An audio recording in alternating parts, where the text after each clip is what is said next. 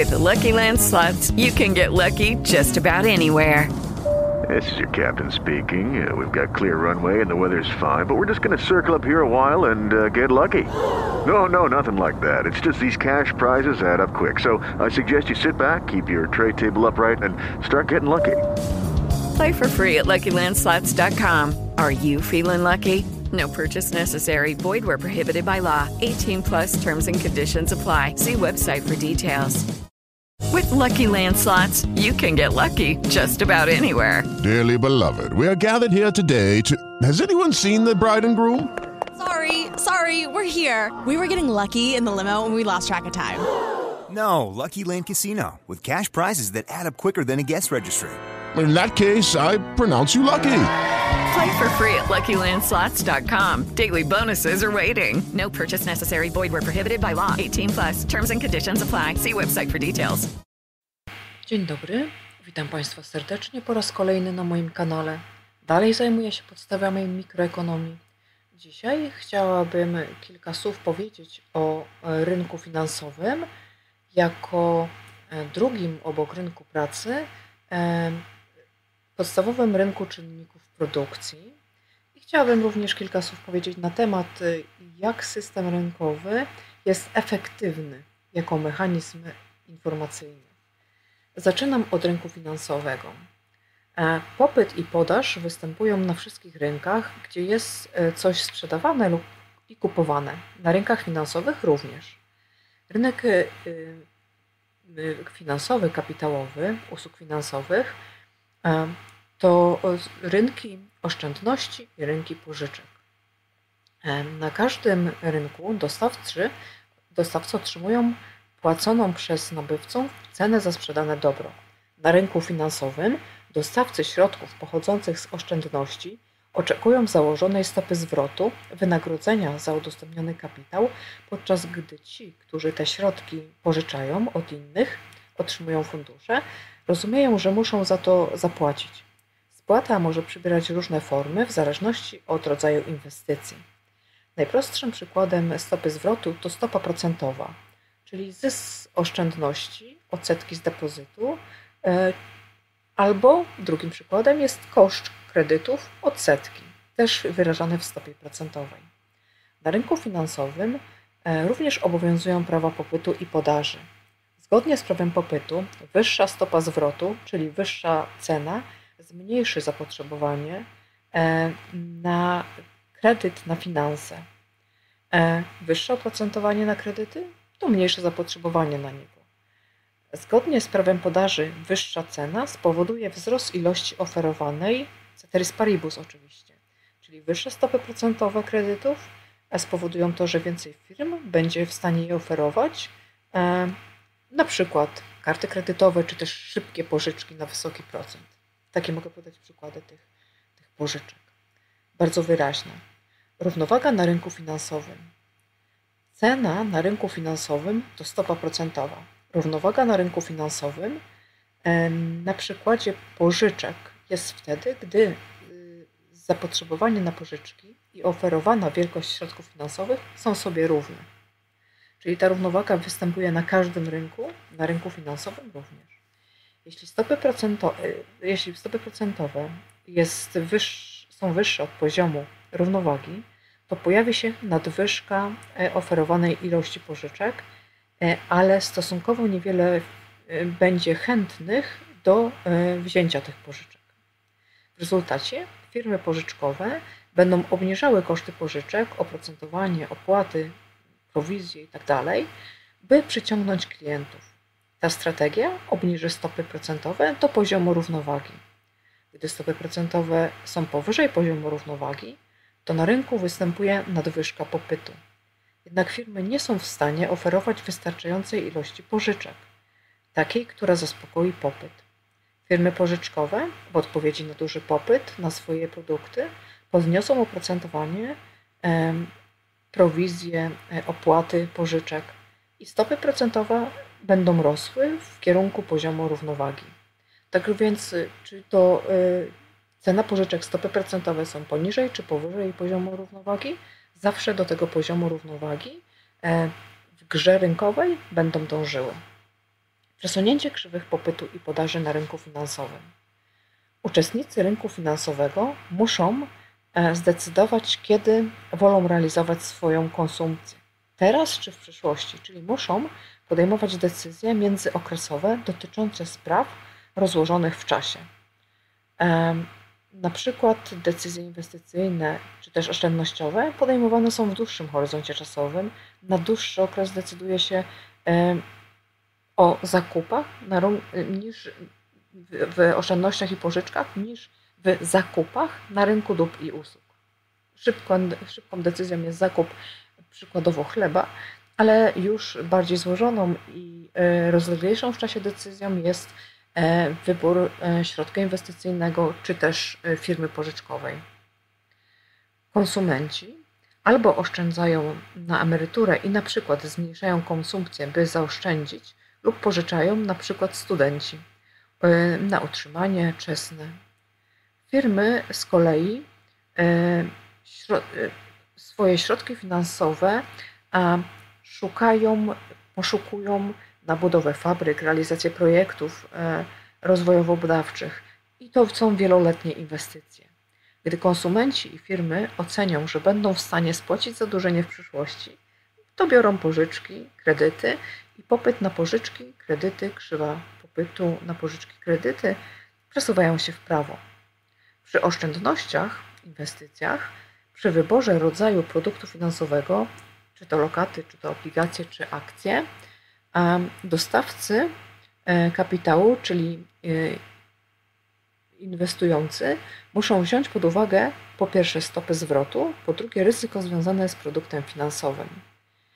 Jeśli jedna e, inwestycja stanie się bardziej ryzykowna, a stopa zwrotu z tej inwestycji się zmniejszy, to oszczędzający przesuną swoje środki finansowe do innej inwestycji krzywa podaży tej pierwszej inwestycji przesunie się w lewo, a krzywa podaży y, środków finansowych dla inwestycji tej drugiej przesunie się w prawo.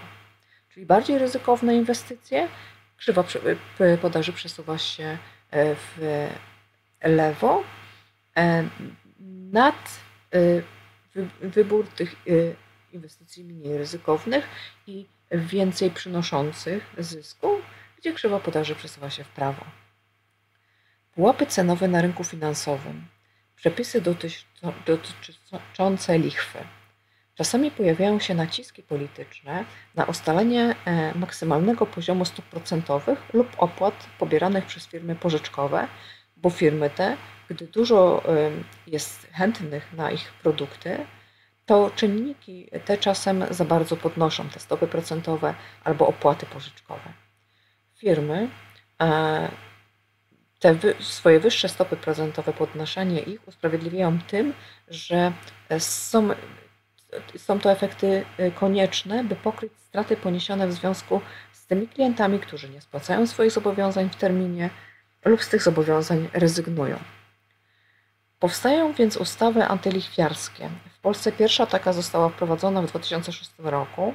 Uchwalono ją z myślą o kredytobiorcach, którzy często zmuszeni byli a zwrócić firmom pożyczkowym nawet dwukrotność pożyczonej kwoty. W ustawie tej określono odsetki od zobowiązań nie wyższe niż czterokrotność stopy lombardowej NBP. E, zmiany w ustawie w latach 2015-2019 e, tu wskazano na pozaodsetkowe koszty pożyczki, opłaty za pożyczkę, prowizje, e, które ustalono na maksymalnym poziomie 10% wartości pożyczki. Więc tak jakby kredytobiorcy są zabezpieczeni tymi ustawami antylichwiarskimi, które bronią ich przed zbyt wysokimi stopami procentowymi i opłatami za, za pożyczki. Zależności modeli popytu i podaży wskazują, że przy stopie procentowej niższej od stopy równowagi, kształtowanej na rynku finansowym e, bez ingerencji państwa, zapotrzebowanie na pożyczki wzrośnie, jednak ilość oferowanych pożyczek zmniejszy się i wiele osób e, otrzyma odmowę pożyczki. W konsekwencji liczba udzielonych pożyczek i ich wartość spadną. W wielu krajach obowiązuje prawo antylichwiarskie, które ustanawia górny limit dla wysokości stopy procentowej, jakiej mogą zażądać pożyczkodawcy. W wielu przypadkach limity te są zidentyfikowane powyżej rynkowej stopy procentowej, np. w Polsce. E, limit e, oprocentowania kredytów pożyczek to 30% e, oprocentowa i oprocentowanie nie może być wyższe, ale może być niższe od tego limitu.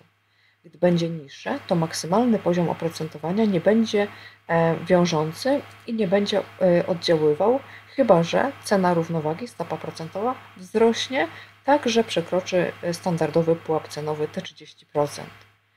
A tak więc no tutaj trzeba również zwracać uwagę na stopy procentowe e, i te stopy procentowe, może nawet nie również, a przede wszystkim na rynku finansowym na stopy procentowe i na ustawy, które są, e, które regulują e, choćby po trosze te stopy procentowe, ich wysokość możliwą do ich ustalenia. Na rynku finansowym obowiązuje prawo popytu i podaży, tak jak na każdych rynkach, jak wskazałam. Y, popyt, podaż dążą do równowagi.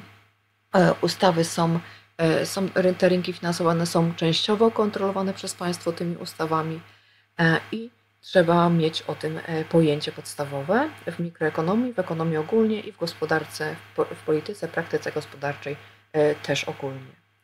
System rynkowy jako efektywny mechanizm informacyjny.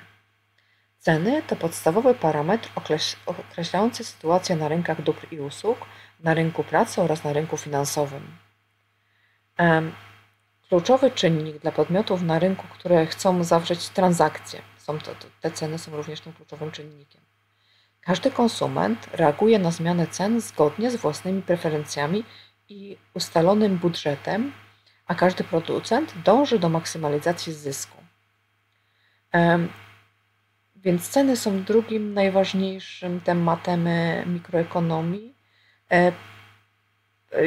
czyli pierwszym najważniejszym tematem tej mikroekonomii jest model podejmowania decyzji w warunkach ograniczonych zasobów, a drugi model popytu i podaży. To są dwa klucze podstawowe, takie, takie rzeczy, które trzeba wiedzieć z i w mikroekonomii.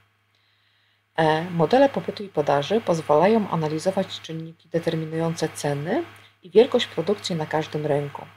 Warto zrozumieć logikę podstawowego, przykładowego modelu, tak by można go było używać do analizy dowolnego rynku, czy to rynku dóbr i usług, sprzedaży, czy to rynku pracy, czy to rynku finansowego. Krzywę popytu i podaży można rozrysować w układzie współrzędnych. Na osi poziomej zaznacza się różne miary określające ilość, oferowanego na rynku, y, ilość oferowaną na rynku, czyli wielkość produkcji, dóbr i usług na rynku dóbr i usług, ilość pracy na rynku pracy i e, wartość środków finansowych na rynku finansowym. Na osi pionowej e, oznacza się różne sposoby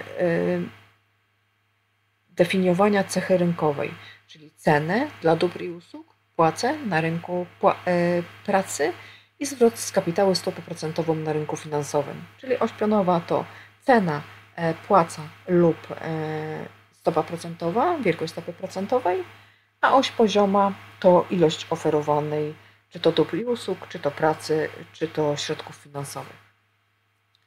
Tak można rozrysować układ współrzędnych i na podstawie przykład tabeli, danych z tabeli określić krzywą popytu i podaży w tym układzie współrzędnych.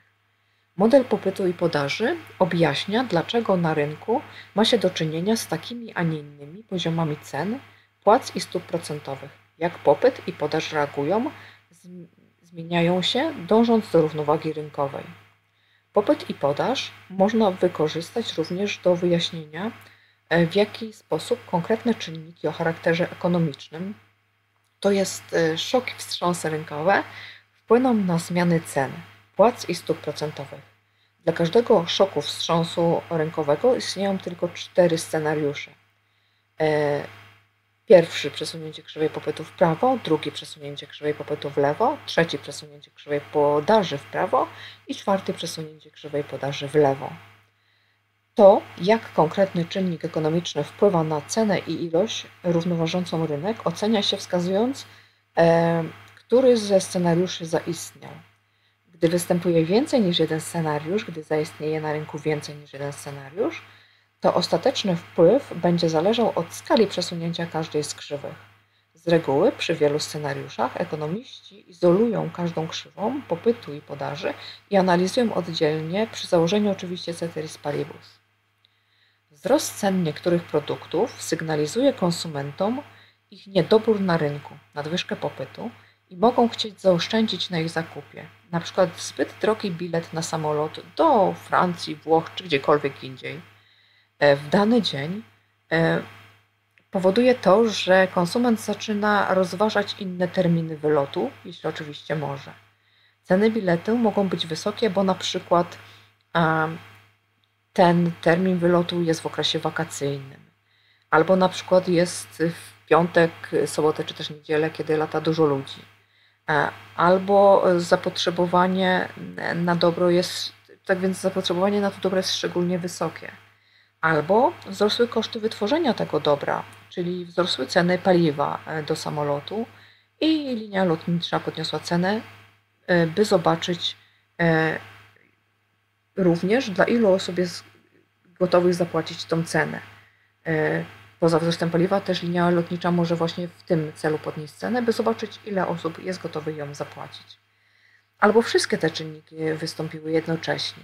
Konsument nie musi analizować rynku tych lotów linii lotniczych, tylko spojrzeć na cenę biletu i zdecydować, czy w ogóle, a jeśli tak, to kiedy ostatecznie leci. No i za jaką cenę oczywiście ten sam sposób e, zmiany cen dostarczają użytko, użytecznych informacji producentom. Przykład rolnik, który uprawia owies, dowiaduje się, że cena owsa wzrosła, bo przykład wzrósł popyt na e, owies. E, badania naukowe wykazały, że jedzenie owsa jest zdrowe, bardzo zdrowe. Może wzrosła cena zbóż zastępczych, na przykład kukurydzy i konsumenci zrezygnowali z zakupu kukurydzy na rzecz owsa. Producent owsa nie musi analizować wzrostu jego ceny, musi tylko być świadomy, że cena wzrosła i że opłaca się zwiększyć produkcję owsa. Więc e, jest to tak jakby intuicyjne. Ta, ta analiza rynku, tych krzywych popytu podaży, zależności pomiędzy czynnikami wpływających na popyt, podaż i popyt nie są potrzebne konsumentowi czy producentowi. E, wystarczy, że ma wiedzę o tym, na co powinien zwracać uwagę, przede wszystkim na cenę i powinien i że powinien reagować na zmiany tej ceny. Czasami odbywa się to intuicyjnie, jednak warto dla być może wyższych zysków, dla być może szybszego osiągnięcia tych zysków, e, rozważyć, przeanalizować problem dokładniej niż tylko działać ad hoc. Sposoby reakcji każdego z konsumentów i producentów na zmiany ceny nakładają się i zazębiają na rynkach dóbr konsumpcyjnych, czynników produkcji, pracy i kapitału. Zmiana na każdym z pojedynczych rynków może być e, odzwierciedlona poprzez przesunięcie krzywych popytu i podaży na innych rynkach. Czyli zmiana ceny na rynku dóbr usług może przesunąć e, krzywą popytu podaży E, pracy, czyli wielkości zatrudnienia, czy też środków finansowych oferowanych na rynkach i odwrotnie. Każda zmiana na każdym z rynków może, może wpływać na przesunięcie krzywych popytu i podaży na innych rynkach. Tych podstawowych czynników produkcji, czyli pracy i kapitału, jak i dóbr i usług. Kontrola cen jest więc nieproduktywna bo efektem każdego z możliwych skoków rynkowych będzie ustalenie równowagi na wszystkich rynkach gospodarcze, w gospodarce i kluczową rolę odgrywają tu ceny, e, ruchy tych cen. Kontrola cen to reakcja na objawy, ale e, nie próba zlikwidowania przyczyny szoku rynkowego. Na przykład, gdy państwo e, ograniczy możliwość podnoszenia cen na rynku wynajmu mieszkań, zamiast na przykład dostarczyć więcej lokali, to postąpi nieracjonalnie. Na chwilę znajdzie e, rozwiązanie dotyczące wynajmu tych mieszkań i osoba, którą, to, to podobnie tak jak osoba, którą boli ząb, bierze tabletkę zamiast iść do dentysty, czyli pomaga sobie na chwilę, zamiast zlikwidować y, przyczynę problemu. Kontrola cen powoduje e, unieruchomienie rynku, informacji o cenie i uniemożliwienie podmiotom gospodarczym dostęp do kluczowej informacji o tej cenie. A bez wiedzy o cenie e, realnej na rynku, jej zmianach e, i ruchach, sprzedającym i kupującym trudno jest reagować w elastyczny, właściwy sposób na zmiany w całej gospodarce.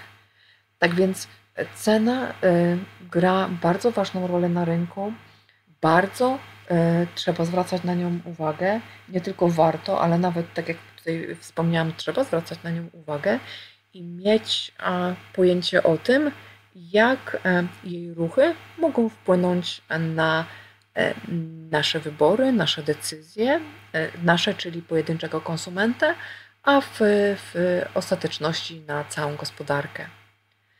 Dziękuję bardzo dzisiaj za uwagę. Mam nadzieję, że rynek finansowy, jako rynek podstawowy, podstawowych czynników produkcji, powiedziałam o nim kilka słów, nakreśliłam Państwu. E, również wskazałam na to, że jak ważną rolę gra cena na rynku, jak warto na nią zwracać uwagę i czy warto, czy też nie warto ją kontrolować e, i narzucać. E, do usłyszenia niebawem. Za dzisiaj dziękuję bardzo. Zapraszam serdecznie do subskrypcji mojego kanału. Wszystkim dotychczasowym subskrybentom dziękuję bardzo i do usłyszenia niebawem.